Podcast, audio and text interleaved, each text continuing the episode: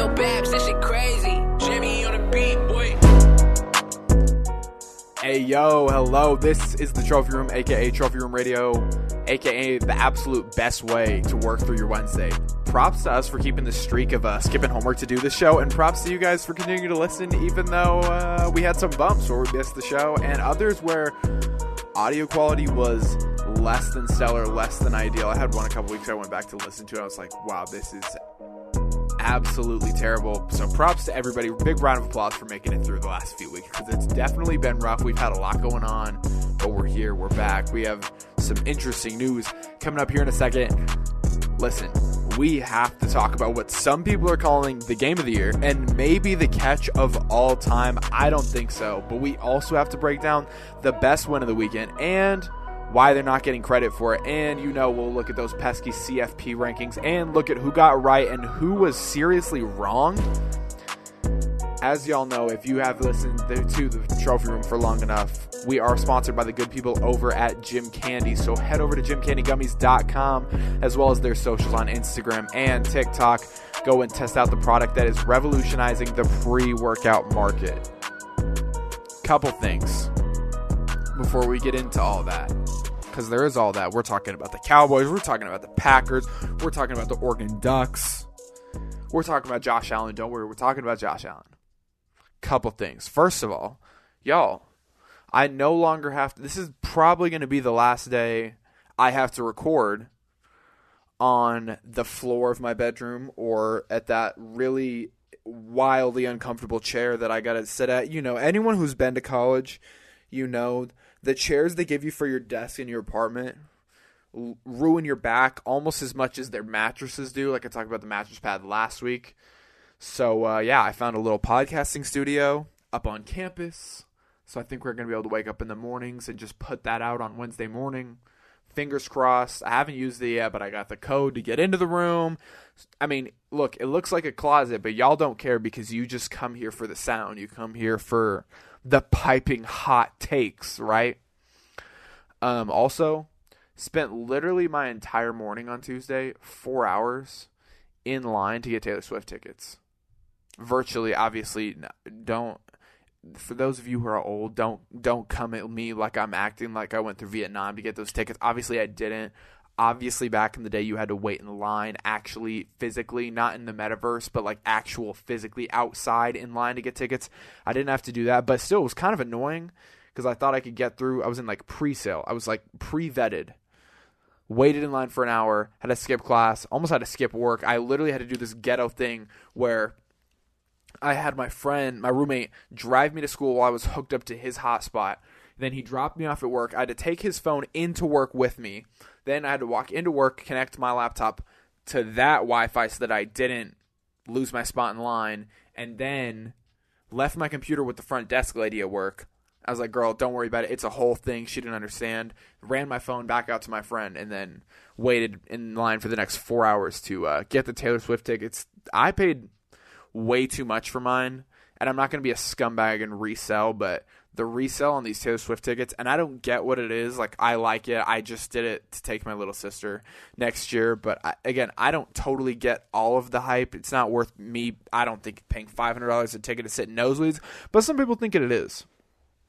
Other thing that's changed my life besides a mattress pad the last few weeks is, I can't remember who it was, but somebody put me on this idea of white noise. I don't know if y'all ever mess with white noise, but my room in our apartment is on the other side of a lovely, energetic roommate, and the other wall is the living room.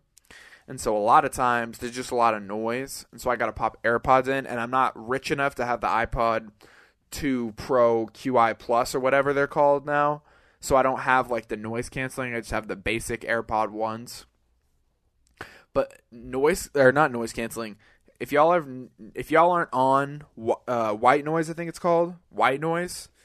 Changed my life, helps me sleep, helps me focus on it, because sometimes I want to have something in my ear just like going when I'm trying to do homework or work or whatever.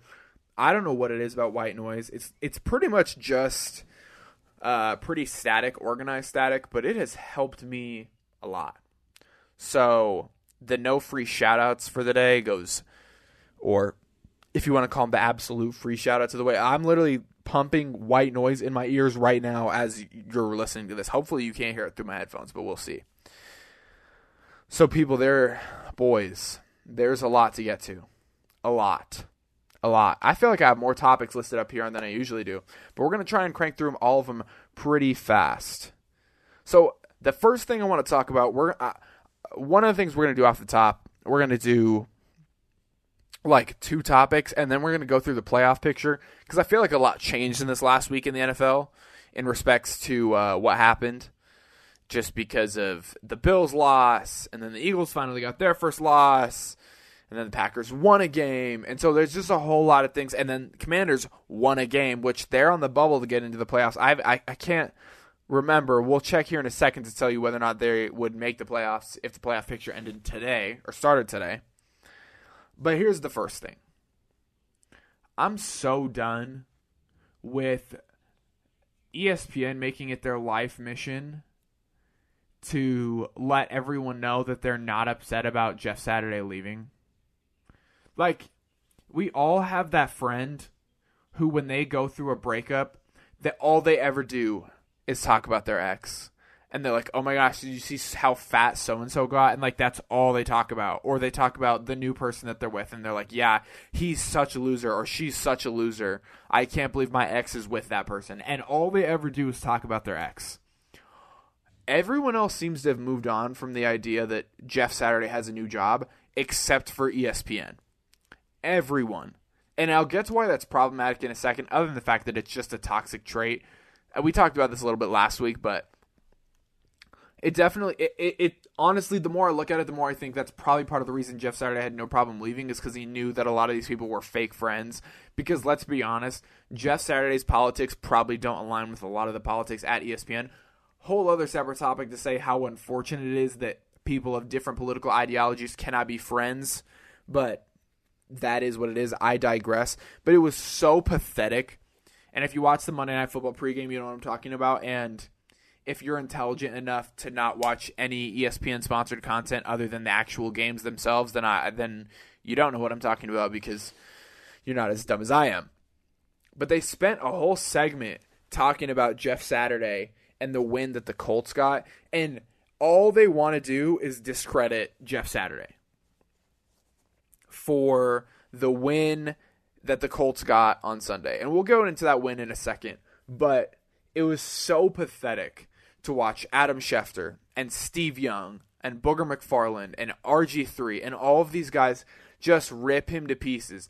Because now that he won a game, these are their go-to arguments. Well, the game really didn't mean that much. It was more about the other coaches on the field, which I 100% agree with. Like, I'm sure they had a lot to do with it. Coaching isn't a one-guy solution, right?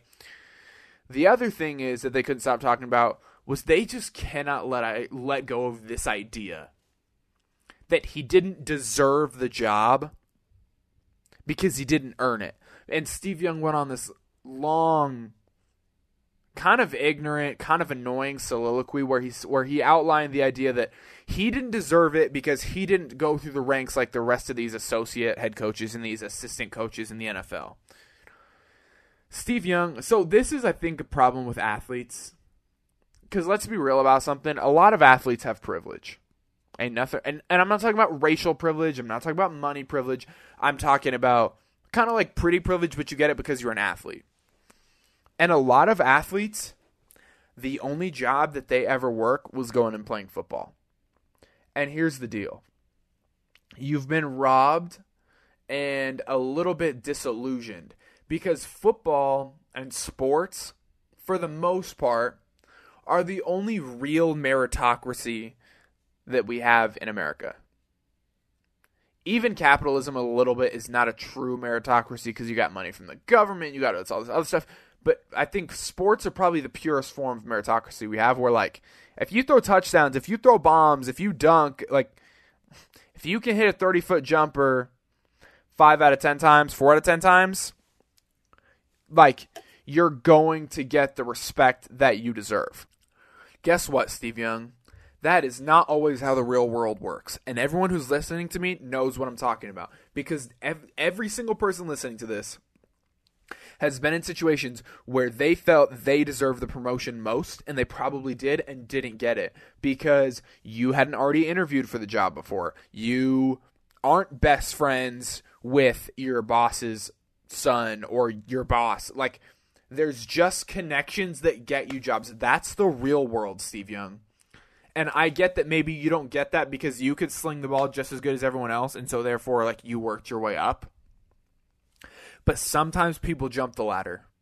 There are sometimes, and I hate this. This is one, I have a lot of things that I just, like, I rant about or that I bring back. One of the things is I really don't appreciate women getting jobs as sideline reporters and on-air talent just because they're pretty, not because they actually appreciate and understand the game.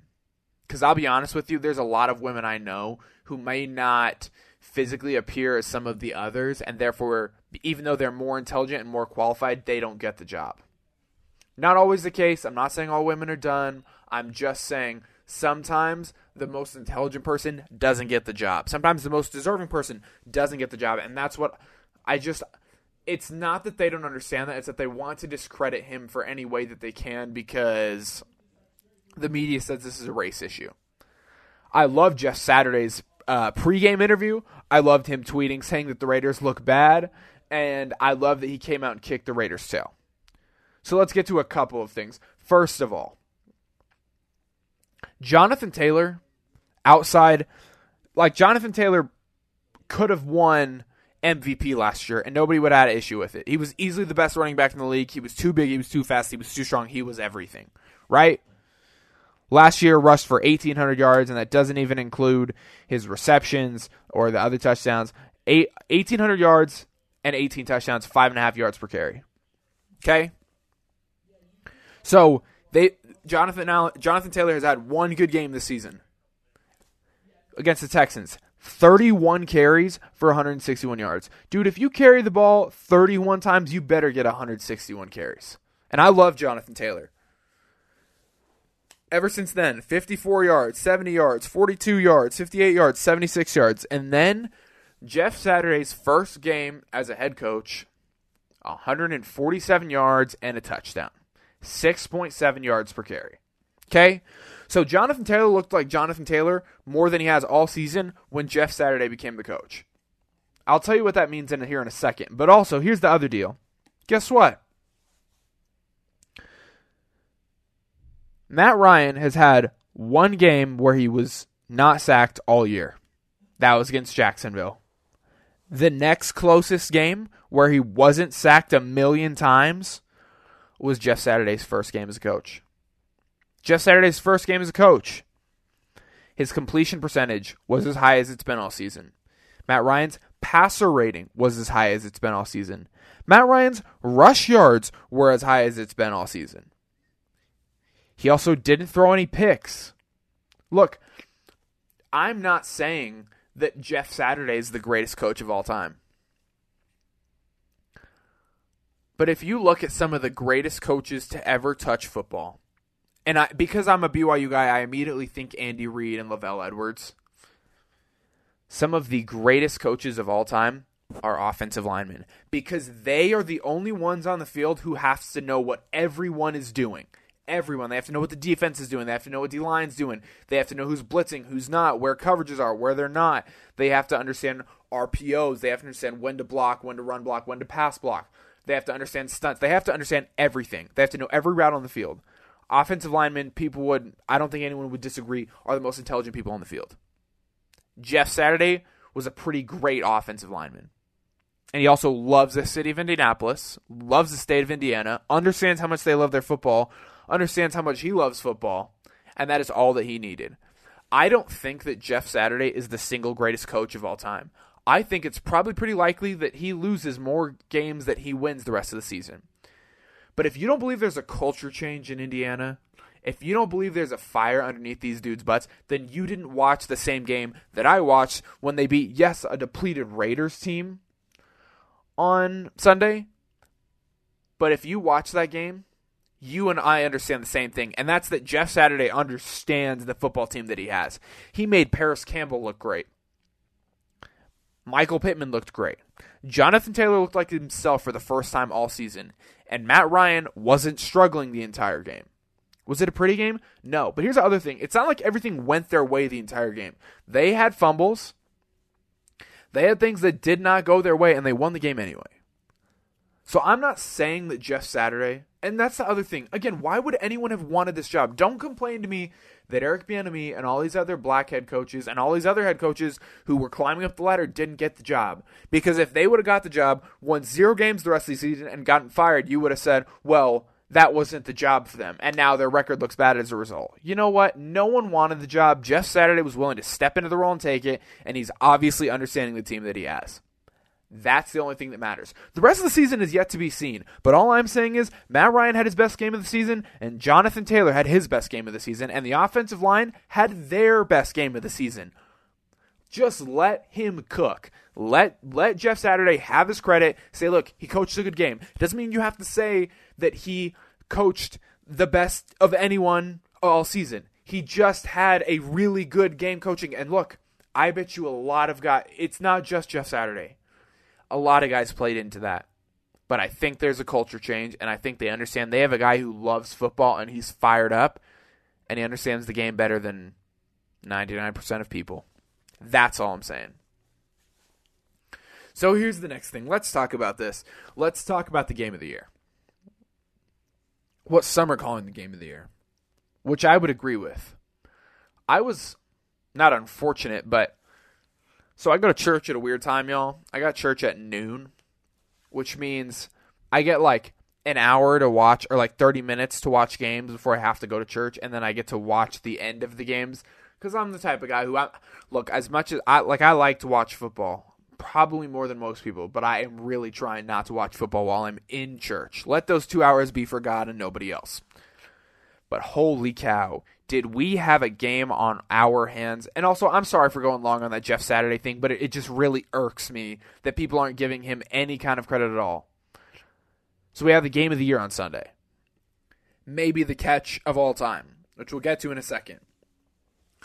If you didn't watch, go back and watch the highlights. I feel bad for anyone who didn't get the coverage of the Bills-Vikings game. I don't know how I ended up with it because I feel like living in Utah, I always get the weirdest games. And unfortunately, Sunday ticket is way too expensive for me to justify paying for. But the question that ESPN came away with asking after that game, which really pisses me off, and a lot of other people ask this question as well, is do the Bills have a Josh Allen problem? So let's be honest about a couple of things here. The first thing is everyone and their dog knows that Josh Allen or Tom Brady should have won the MVP last year, and that it wasn't Aaron Rodgers' award to win. That's the first thing. The second thing is Josh Allen lost his offensive coordinator. An offensive coordinator, not just anybody, an offensive coordinator who's making Daniel Jones and the New York Giants look good. Like, good enough to make the playoffs, which they haven't done since Odell Beckham was there, and even when he was there, they got run out of that playoff game. So, the Giants haven't looked good in a long time with a division that God asks anyone just to take and nobody seems to want to. There's the first thing. And a lot of times when guys lose their offensive coordinator, we give them a little bit of slack. Here's the other deal. Why are we already assuming that Josh Allen is a finished product? You know what I'm saying? Like, we're like, oh, you're not playing like a Super Bowl quarterback. So therefore, there's an issue and you've fallen off a cliff. You do realize that it was just like a year and a half, 2 years ago that we were all willing to say that Josh Allen was a bust from Wyoming who never should have been drafted in the first place, who had all the intangibles but none of the skill. None of the focus, right? That's what everybody said. And how quick we are to change our tune when Josh Allen is they look like the best team in the league for like 6-7 weeks. They beat the Chiefs, who everyone wants to anoint Patrick Mahomes is the greatest quarterback who ever lived, okay? Who everyone thinks the Chiefs are the best team in the league, and they might be right. They did beat the Chiefs, if you remember that. Losing to the Vikings, you can say, this is the other thing I hate. I hate how we value interceptions more than touchdowns. Guess what, people? One of the greatest quarterbacks who ever lived, Brett Favre, threw a ton of picks. Again, I'm not saying the picks always translates to greatness, but I'm saying that sometimes it does. And with Josh Allen's case, I think that it does because his body of work shows.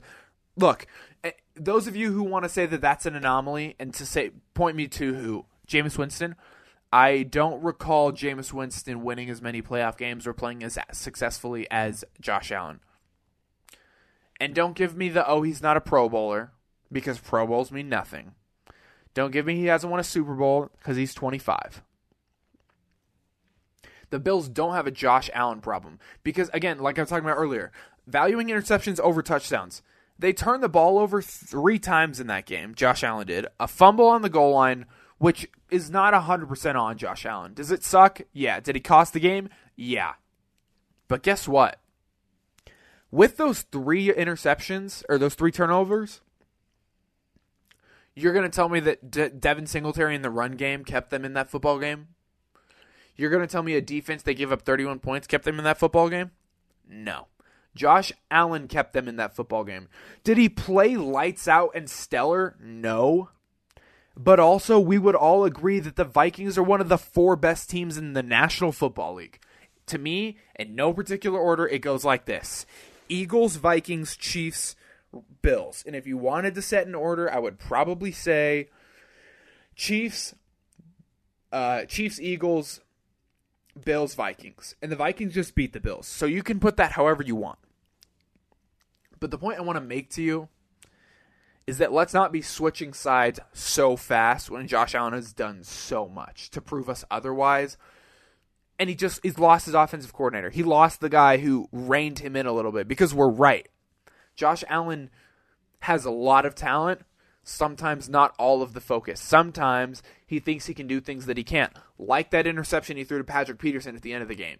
That's all I'm saying. Let's not switch up. Let's not hop the line back and forth. Let's just let Josh Allen be Josh Allen because he's been pretty great so far. Does he need to run the ball a little less? Maybe. Is running the ball that much and tackling guys with your busted elbow going to cause him injury issues soon? Maybe. But let's just let him play how he is because he's played pretty dang good so far with a Bills team that hasn't been irrelevant since the Four Falls of Buffalo when they went to the Super Bowl 4 years in a row and couldn't win those either.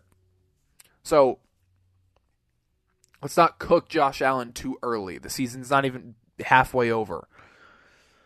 Also, catch of the year. I won't spend a ton of time on this, but I will look at it like this. This is how I explained it to my buddy yesterday. Because I do think that Justin Jefferson's catch is one of the greatest that I've ever seen. People want to go and compare it to Odell Beckham's catch. This is how I feel about it. All right? If you like movies, you'll understand. To me, Justin Jefferson's catch is a Christopher Nolan movie. It's The Dark Knight or Inception or Tenet. Incredible films. Take a lot of attention and attention to detail to digest. Odell Beckham, that's Mission Impossible. That's Iron Man. That's insert great action movie here. It's not that hard to digest. You can watch it and say, wow, that was awesome. You don't have to look at some of the potential plot holes. You don't have to look at the fact that Odell Beckham's catch really didn't mean a whole lot situationally. Didn't help them win an all-time great game. Whereas with Justin Jefferson's catch, you got to understand a couple of things. You got to understand the context of the game. You got to understand the context of the teams that were involved in that game, which 10 years from now is going to be hard to develop that same sentiment that we could see with Odell Beckham's catch 6 years later. It's just a little bit different. It's a different attention to detail and different level of digestion for each. But dang, that Justin Jefferson catch was great. And also, this is just a PSA to everyone that at the beginning of the year said, you know what? I'm not sure that Justin Jefferson can keep this up. At Luke, Luke didn't say he was going to be a bust, but Luke did say he wasn't sure if he was going to continue to be great, continue to be one of the best receivers in the league. I didn't feel that way. He's doing it, y'all. He's a top three receiver in the league. To me, the top three receivers in the league right now go Devontae Adams. Yeah, I get the Raiders suck, but look at Devontae Adams' stats. He's pulling that team as hard as he can. Tyreek Hill, enough said, and Justin Jefferson. Because what I love about Jay Jettas is that he's almost like similar to Jerry Rice athletically in that he's not the fastest guy on the field, not the biggest guy on the field, not the best athlete on the field. He's just so smooth in how he runs his routes and how he chooses to get open, and he's just always open. That's all I got to say. Okay, next topic. Let's go and look at the 2022 NFL playoff picture. So, I don't know if a lot of shows that y'all listen to do this, but I really enjoy looking at the playoff picture because, to me, it's not about power rankings. It's not about, who is ranks higher than who. It's like comparing NFC teams to AFC teams. It's like, yeah, well, those teams won't have to play in the playoffs, so it doesn't mean as much. It's all situational football. It's not who's the greatest in the league right now. It's just who do you have to play to get to a Super Bowl? Because the Chiefs' schedule to get to a Super Bowl might look a little bit more difficult than the Eagles or the Vikings. So here's how it's going to go. If you want to go ahead and look it up, here, I'd go ahead, but I'm just going to break it down for you. So the AFC, if the playoffs ended today, 1 seed would be the Chiefs, 2 seed would be Miami Dolphins, 3 seed Titans, 4 seed Ravens, 5 seed Jets, 6 seed Bills, and 7 seed Patriots. Which is kind of funny because two of the worst, not the worst divisions, but what a lot of us would consider to be the worst divisions in football in the NFC East and the AFC East are both close to getting 4 teams in the playoffs. Like, if it ended today, the AFC East would have 4 teams in the playoffs in the Dolphins, the Jets, the Bills, and the Patriots. And the Patriots are not a good football team.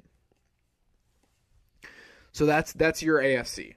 Your NFC would be Eagles 1 seed, 2 Vikings, 3 Seahawks, go Hawks, Andy, 4 Buccaneers, 5 Giants, 6 Cowboys, and 7 49ers. And look, the 49ers have one of the best defenses in the league, but they look beatable. They did not look unstoppable against the Chargers the other night. And again, I don't know if the Chargers make the playoffs this year. Some people will say that has a lot to do with who Justin Herbert is. I would disagree with those people, but I digress. But again, there's a lot to this. And the Eagles and Vikings, they could have a pretty easy walk because one of those guys is probably going to get to play the Cowboys. That's going to be an easy walk. It'll be, I feel like, with how the Packers and the Buccaneers look and a lot of these, like, marquee teams in the league, like, look at the quarterbacks that probably won't make the playoffs this year. Aaron Rodgers might not make the playoffs this year. The Cowboys could not make the playoffs this year. Matt Ryan, coming off a Super Bowl, probably won't make the playoffs this year, especially with the recent injury of Cooper Kupp. And Kyler Murray might also not make the playoffs this year. Deshaun Watson probably won't make the playoffs this year. It's going to be an interesting quarterback playoff because you're going to have Ryan Tannehill probably in it again. You're going to have Tua in it again. You're going to have Zach Wilson in. You're going to have Mac Jones or Bailey Zappi in. You're going to have Jimmy G in. You're going to have Daniel Jones in. You're going to have Geno Smith in. It's going to be like the most mediocre year at quarterback in the NFL playoffs that I can remember in a long time. Which, if you pay attention to the foreshadowing, we'll get back to that here in a second. But I just do think it's interesting with all of the shuffle we had yesterday because the Bills are down to the 6th seed now and we think they're probably one of the 4 best teams in the football. But again, that's when you got to get a lot more, like we're halfway through the season now, you got to get a lot more of these wins and losses out to really get those little wins in that sprinkle throughout and really separate teams in terms of making a playoff spot. Next deal. This doesn't even have to be a long deal. But I do think it's worth mentioning. I think Dak Prescott is a waste of his contract at this point. In the same way in the days of old that Stephen A. Smith used to say about Jay Cutler. Because Jay Cutler really did rob the city of Chicago. He stole money from that city, and he owes it back. Dak Prescott is the same way. Dak Prescott has done absolutely nothing other than choke in big games and to look like just as good of a quarterback as Cooper Rush. That's all that Dak has done. Lose big games and look like he might not even be the best quarterback on his own team. Because there's a lot of people who say, oh, like he saved the team from Tony Romo. And I feel like I hate being the guy who has to go to bat for Tony Romo. But I do feel like I like him more than most people. Even as a broadcaster, I like him more than most people. Like, you do realize his last season, that he started the entire season, he went 12-3. He had his highest completion percentage of his career, highest passer rating, and highest QBR of his career. His last full year as a starter. And for some reason, we wanted to push him out the road. It was not a Tony Romo issue. Tony Romo was fine. Yeah, he had 3 years of 8-8 and a year of 1-5. The year before that, he was 11-5. The year before that, he was 8-5. The year before that, he was 13-3. Tony Romo wasn't the problem. The Cowboys were. Dak Prescott is rolling in dough that he stole from Jerry Jones. And Jerry Jones doesn't like to look wrong, which is why he tries to show so much love to Dak and Zeke. You ever notice that? He shows most love to the guys he paid the most money to. Now, that's an inverse relationship. It's mutually exclusive. He does both. It goes both ways. He shows love to them because, A, he needs them to perform well, but also doesn't look like an idiot for paying them so much. And frankly, he kind of is. So then other people want to look at it's like glass half full, glass half empty kind of deal. Some people want to say, oh my gosh, does this mean the Packers are back on track? Because they beat the Cowboys. That's like people who want to be applauded for getting out of bed earlier than 10 o'clock in the morning. Yes, we're going to give you an award for doing what everyone expects you to do. Congratulations. You inhaled oxygen for 16 hours a day and slept for the other 8. Like, we're not going to give you props for beating the Cowboys because anyone can beat the Cowboys. Yes, Mike Parsons is good. Yes, that defense is maybe top 10 in the league, but that's even borderline. But first of all, that was the first time that Aaron Rodgers looked like he had energy in his veins all season long. And some people want to say, part of me wants to say, well, winning cures all. Here's the other thing. There's certain people in life that require unorthodox methods of motivation. And there's just things that work for them that work for no one else. And things that work for most people that don't work for them. Aaron Rodgers is one of those hooligans.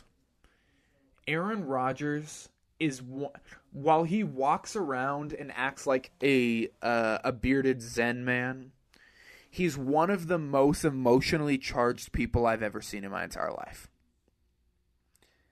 I think the reason that Aaron Rodgers beat the Cowboys had zero to do with Christian Watson's 3 touchdowns, even though I do think Christian Watson's going to be awesome because he's 6'3" and runs a 4.3.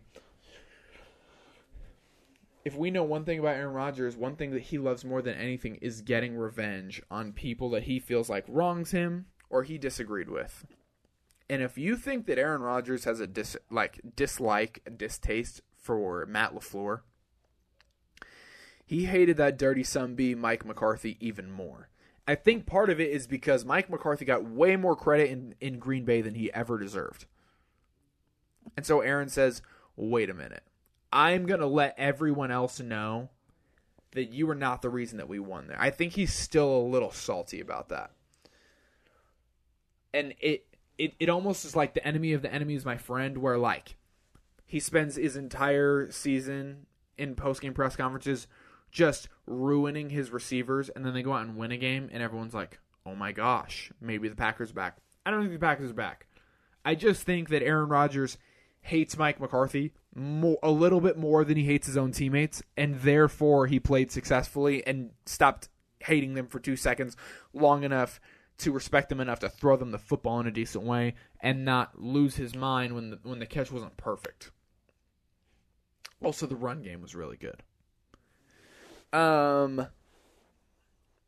there's that. CFP reactions. So let's go ahead and give you your CFP rankings. Again, they're not super different from what they were last week, but there are a couple things we got to get into, right? Again, not a whole lot of change, but let's give you like this. So 15 Kansas State, 14 Ole Miss, 13 North Carolina, who I actually really like. Drake May, I believe, leads college football quarterbacks in touchdowns because the dude's insane. I really like North Carolina, and they could mess around and win the ACC with one loss, and that'd make things really interesting. Then you have Oregon at 12, Penn State at 11. Oregon is not worse than Penn State. Oregon's also better than Utah. You have Utah at 10, Clemson at 9, Bama at 8, USC at 7, LSU at 6, Tennessee at 5, TCU at 4, Michigan at 3, Ohio State at 2, and Georgia at 1. So here's the first thing that I want to say. Because it's looking like, at this point, that Oregon, even if they were to mess around and win the Pac-12, which would be difficult, they're most likely not going to make the college football playoff, just because of how things look at this point. So the Pac-12 standings go like this. Cal is... there's no way this is right. Cal can't be number one in the Pac-12 North. Hold on. There's no way. Okay. I don't know why I can't get anyone to give me solid numbers in the Pac-12. But USC is number one in the Pac-12, and Oregon is number two. This tells me everything I need to. The Pac-12 is such a joke of a conference. I've told you about my experience about just my friends who work for them. It's a struggle over there for real. We can't even get Google to update the Pac-12 rankings. This is insane. All I want to say is I think Oregon deserves a lot of credit for scheduling Georgia 2 years ago, week 1. And let's be honest, it's a big bet. If it pays out, you be an absolute juggernaut. Because if they would have won that game, obviously they didn't know when they scheduled it. But had they won it, they would have upset the national champs, who owned the NFL draft the year before. It would have been incredible. They didn't. But then they go and they play. Sorry, they go and they play the number one, the quarterback leading the college football in pass yards, in Michael Penix Jr. at Washington. And they lose that game as well. Other than that, Oregon has done everything that they need to do. To me, Oregon actually has a better case to make the college football playoff. And I get that they got shellapped by Georgia. But again, so has everyone else. Oregon, to me, is more deserving. If you want to talk about deserving of a playoff spot, Oregon, to me, is more deserving than Ohio State or Michigan, because Oregon's actually played people who matter. Michigan, Ohio State, neither one of them have, except for Penn State, who I think is wildly overranked at 11. I've watched Penn State. They're not that good. And I'm not even going to be a Penn State homer. They're not that good. And then people who want to argue that TCU shouldn't be at 4. Here's the deal. Again, same thing with Oregon. You can say that Tennessee is better at 5, and I would agree with you. I think Tennessee and TCU on a neutral field, obviously Tennessee wins. But the issue that you run into when you say, oh, well, we're just going to go off eye test only, then you immediately tell me that the games don't matter. If TCU and Tennessee are both 9-1, then I'll do eye test as a tiebreaker. But if you immediately put TCU at 5 and Tennessee at 4, then my question to you is, what would you like TCU to do then? Because they've done just about everything that they can. They've had games where they played defense, a la this last week against Texas. They had come from behind wins. They've had team wins where they blow people out. And your response to that might be, oh, well, they shouldn't have been behind in those games. Yeah, but some people get behind in games by default, whatever, turnover, it doesn't matter, and then they can never come back because they just don't have the underdog mentality that they need. TCU has shown everything they need to at this point that they deserve to be where they are. So I don't agree with people who want to come out here and say, oh, well, TCU's not better than Tennessee, therefore they shouldn't be 4. They're not better than Tennessee. But that's not how it works. You win the games that are in front of you. TCU has done that. And if we're going to penalize Oregon for losing to Georgia, then we get to penalize Tennessee for the exact same thing. I think Ohio State, Michigan, like we've talked about, Ohio State, Michigan is just going to end up being the pseudo Big 12 championship.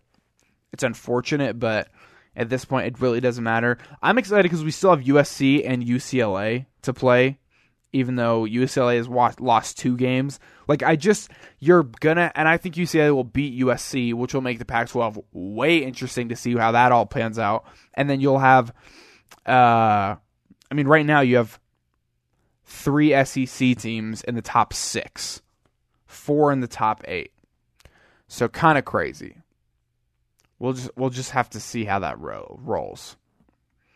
But yeah, the difference between Oregon and Ohio State. So let's say that you want to consider Washington and Penn State on the same level. Okay, fine. So Oregon has 1 loss that Ohio State doesn't. But Ohio State and Michigan both have played no one. They've scheduled no one, and that's why they're 2-3. Because they haven't played anyone. That's why Georgia gets to be number 1. Because they actually play people who matter. And they win those games. Ohio State and Michigan haven't played anyone, and they're being rewarded for it. That's why I'm so excited for a 12-team playoff. Because, yes, there might be more playoff spots, but home field advantage will matter. And, home field advantage in college football, just look up statistics pretty much everywhere. It matters big time.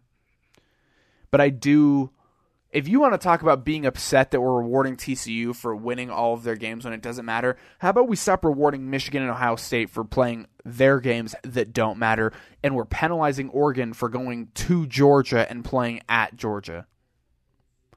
Let's not do that, okay? Just a couple other things to get to. I'm not sold on Justin Fields. Look, everything that glitters isn't gold. I get that Justin Fields looks like the best Madden quarterback that we have to offer, and that he's having these games where he puts up over hundreds of yards rushing.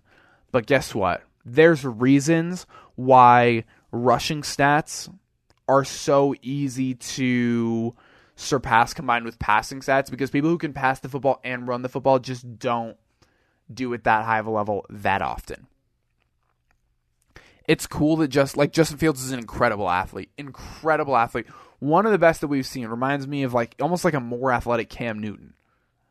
But just because you can run the ball for 150 yards a game, I don't want my quarterback doing that. It's one of my big issues with Josh Allen.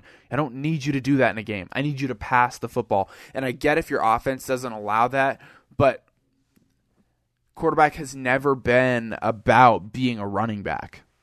That's why the Lamar Jackson pretty good for a running back comment is so funny, because you have to actually be able to pass the football to also be an effective passer. So I'm not in love with this hype that everyone is like, it's fun to watch the Justin Fields highlights. He's incredible. But just being that athletic and that talented doesn't make you a great quarterback. And I'm not saying that he can't be, but I'm saying there are some people who are like, oh, could Justin Fields get in the MVP conversation? No, not like this. Tua, same deal, a little bit different. Again, Tua's played good football. But how many movies have you seen where the movie was incredible? And because the movie was incredible, we anointed someone who wasn't an established actor yet. We said, oh, wow, they're such a good actor. I remember people really wanted to say that about, I believe his name was John David Washington, the guy who was in Tenet. Oh my gosh, like, he's going to be next up. Dude, he was in a great movie. Like, let it be. Same with Miles Teller. Not to say that Miles Teller isn't great, because he is. But Top Gun was incredible. Top Gun didn't need Miles Teller. Miles Teller was great anyway. Everyone else was great in that movie. So to say that it was a great Miles Teller movie is not accurate. And I feel the same way about Tua. You want to tell me that Tua is Miles Teller in Top Gun? I'll let you have that. But guess who really made Top Gun? Tom freaking Cruise and John Hamm and Val Kilmer and Douchebag McGee, Hangman, whose name I can't remember. Tua Tagovailoa, you can have Miles Teller in Top Gun. But that movie was going to be great without you. Did not need you. There are some people who want to say that the Eagles' loss is a sign of things to come. I disagree for a number of reasons. I also think, dude, the loss is good. You lost a division game to a scrappy Washington Commanders team, and some people's favorite comeback to a great stat is, oh, well, numbers can be conflated. I won't name those people's names, but I do know someone who says that a lot. Oh, well, numbers can be skewed. Numbers can be this, that, and the other thing. Look, Jordan Davis, when he's on the field for the Eagles, that was the best thing they could have done, was draft Jordan Davis. And obviously last night you saw how much they missed him. There's so many different numbers across the season between the yards per carry when Jordan Davis is on the field and when he isn't. It drops dramatically when he's on the field. And also, don't give me, oh, he never plays. He's increased snaps every single week. His snap count has gone up. So, like, week 5, he was playing 46% of the snaps. 2 weeks earlier, he was playing 32%. So it's going up every single week. So don't give me that. Jordan Davis, this team is missing. They'll get him back. And also, they were just playing against a scrappy Washington Commanders team. And also, Jalen Hurts played great. Things didn't go their way, and they still lost by one score. And honestly, Brandon Graham and the Eagles got robbed on that late hit call. Because how ridiculous is it? We ask these guys to be animals when they rush the passer. In what world does the quarterback get to run around and then take a knee? If you take a knee in the pocket and you get hit, that's on you. If you don't want to get hit, slide or throw the ball away. But don't do it right as you're getting pass rushed. It doesn't make any sense. And if you think I'm being ridiculous, then 2 plays later he did the same thing. Victory formation, you know what you're supposed to do? You get the ball and you kneel it. And the reason nobody rushes you is because they're playing in a gentleman fashion where they assume you're taking it down. And Taylor Heineke stood there and waited for the pass rush to come after him before he decided to kneel it. Look, I actually think Taylor Heineke is better than Carson Wentz. I think he's a better option just because I think he's scrappier, and I think that Carson Wentz is a little bit entitled for being the underdog story that now is not really the underdog story, because that's just not the personality that he plays with anymore. He thinks he's great when he's not. But the Eagles' defense is different. Again, Eagles' defense was great yesterday, but it's different when Jordan Davis is on the field. Again, Jordan Davis, Fletcher Cox, and Robert Quinn, going to be awesome. So yeah, now they don't have to worry about, oh no, the next game, like, we could lose the streak. Like, who cares? Now they get to go out and play football, and they don't have to worry about where the pressure's coming from and who's worried about which game they're winning, which game could end the entire season. It's like, no, now you just get to go out and play football. And we know how good the Eagles are, so not worried about that either. I do want to touch this for a second. You ever just see, like, ridiculous things on the internet? And you don't want to talk about them, but also, sometimes my friends send me quotes, and I used to make the mistake of not vetting them before I read them. a la the idiot Justin Fields quote that I read on the air like a couple months ago. I think it was preseason.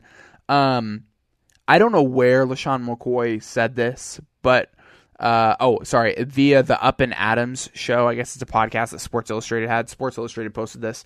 LaShawn McCoy had this to say about Bill Belichick. He said, quote, "I think he is a good coach. All the greatest, and we've never seen anything like him. That's bullcrap. If you take away Tom Brady, do you know who he is? He's under 500. That's who he is. Now that he doesn't have Tom Brady, he's like all the other good coaches, the Marvin Lewis, the Rex Ryans," end quote. Here's the issue with that. Explain to me a marriage that you've seen that only takes one person to work. If you can find me a marriage, a successful marriage that you know of, that only has one person pulling all of the weight in that cart, I'll give you props. Here's the problem. Those marriages don't exist. Are there certain quarterbacks in the NFL that could be great without a good coach? Yeah. Aaron Rodgers is probably one of them. Didn't really need a good coach. But guess what? All of the all-time greats had great coaches. Tom Brady, Bill Belichick, like we're talking about. Peyton Manning had Tony Dungy. Andy Reid had Patrick Mahomes. And the list goes on. I won't even do it to you. I'm not going to insult your intelligence by making you think about great quarterbacks and great coaches put together. Because what I'm going to say to you is this. Look at what Patrick Mahomes was in college. You didn't even know who he was. Because why? He played at Texas Tech. And guess what? The same issue you want to give Josh Allen. He threw a ton of interceptions. Marriages are made together with two people. There's a reason that Aaron Rodgers has one Super Bowl. There's a reason that Kevin Durant has two championship rings and only they came with a great marriage that he couldn't work well enough to stay in. I hate when people say, oh, well, is it Tom Brady or is it Bill Belichick? Guess what? Go look at how many defensive player of the years or defensive player of the year candidates Bill Belichick has put at corner. And then go look after they play with Bill Belichick. Look at Tom Brady right now. Great quarterback. Not playing like an all-time great right now. Playing very good. All I'm saying is, all-time great, you want to be all-time great, you're not getting there by yourself. You want to be really good to great, you can get there by yourself if you're great. But imagine how electric Aaron Rodgers could be if he played well with others. I hate when people want to say, oh, well, it wasn't him or was it him. Dude, who cares? They won 6 Super Bowls. They were the most dominant team probably ever. This isn't college where you just get to recruit all, you just get to be on the playground and you pick all the best kids to be on your team because y'all are buddies. This is the real world where you make things work. And Tom Brady and Bill Belichick for a long time, they made it work and they were the best to ever do it together. But tell me what Patrick Mahomes would be without Andy Reid. A bust. I'll tell you what Josh Allen would be without Brian Daboll. A bust. Great quarterbacks need great coaches. There's a reason Geno Smith and Pete Carroll are making this thing work. Because guess what? Pete Carroll wasn't the coach for Geno Smith before this. And Pete Carroll hasn't really had an issue of winning the last 5 to 10 years. Great marriages take two people to work, because I guarantee you, you don't have any friends who have great marriages where one person's pulling everything. That's all I gotta say. I'm really excited to see what this playoff's gonna have an offer. I mentioned a little bit about foreshadowing. This is the foreshadowing that I'll leave you with as you go about the rest of your Wednesday. I believe it was 2016. We talked about this a couple weeks ago. One of the most mediocre conference championship quarterback selections of all time. You had Nick Foles, Case Keenum, Tom Brady, and Blake Bortles. That was a real thing that happened. Yes, that I'm not miscalling anyone's name. That's how it happened. And all I want to say to you, for anyone who thinks Tom Brady's fallen off a cliff, for anyone who doesn't believe that Tom Brady can win a Super Bowl, all I'll say to you is this. Let's go ahead and look at who's left at quarterback in the NFC. Kirk Cousins, Jalen Hurts, anyone in the NFC East, Geno Smith. And I like Geno Smith. I think he's very talented. I think he plays within his parameters. He understands who he is. He understands who he isn't. But when you get to the playoffs, goats look like goats. And all I'm saying to you is Tom Brady against Case Keenum, Kirk Cousins and the boys. He's done it before, and I don't see him messing up again. Not saying that the Buccaneers are guaranteed a Super Bowl, but I'm telling you, history repeats itself. What do they say? Those who don't learn history are doomed to repeat it. Learn history, people, because it's about to come back around. Hey, that is going to be the time today. Hopefully y'all enjoy your Wednesday. Hopefully things get a little bit better as we start to move into this actual studio. I'm going to try and start live streaming it. We'll see how that goes. But yeah, thanks for hanging out. Have a great rest of your Wednesday or Thursday whenever you get to this. Whoa!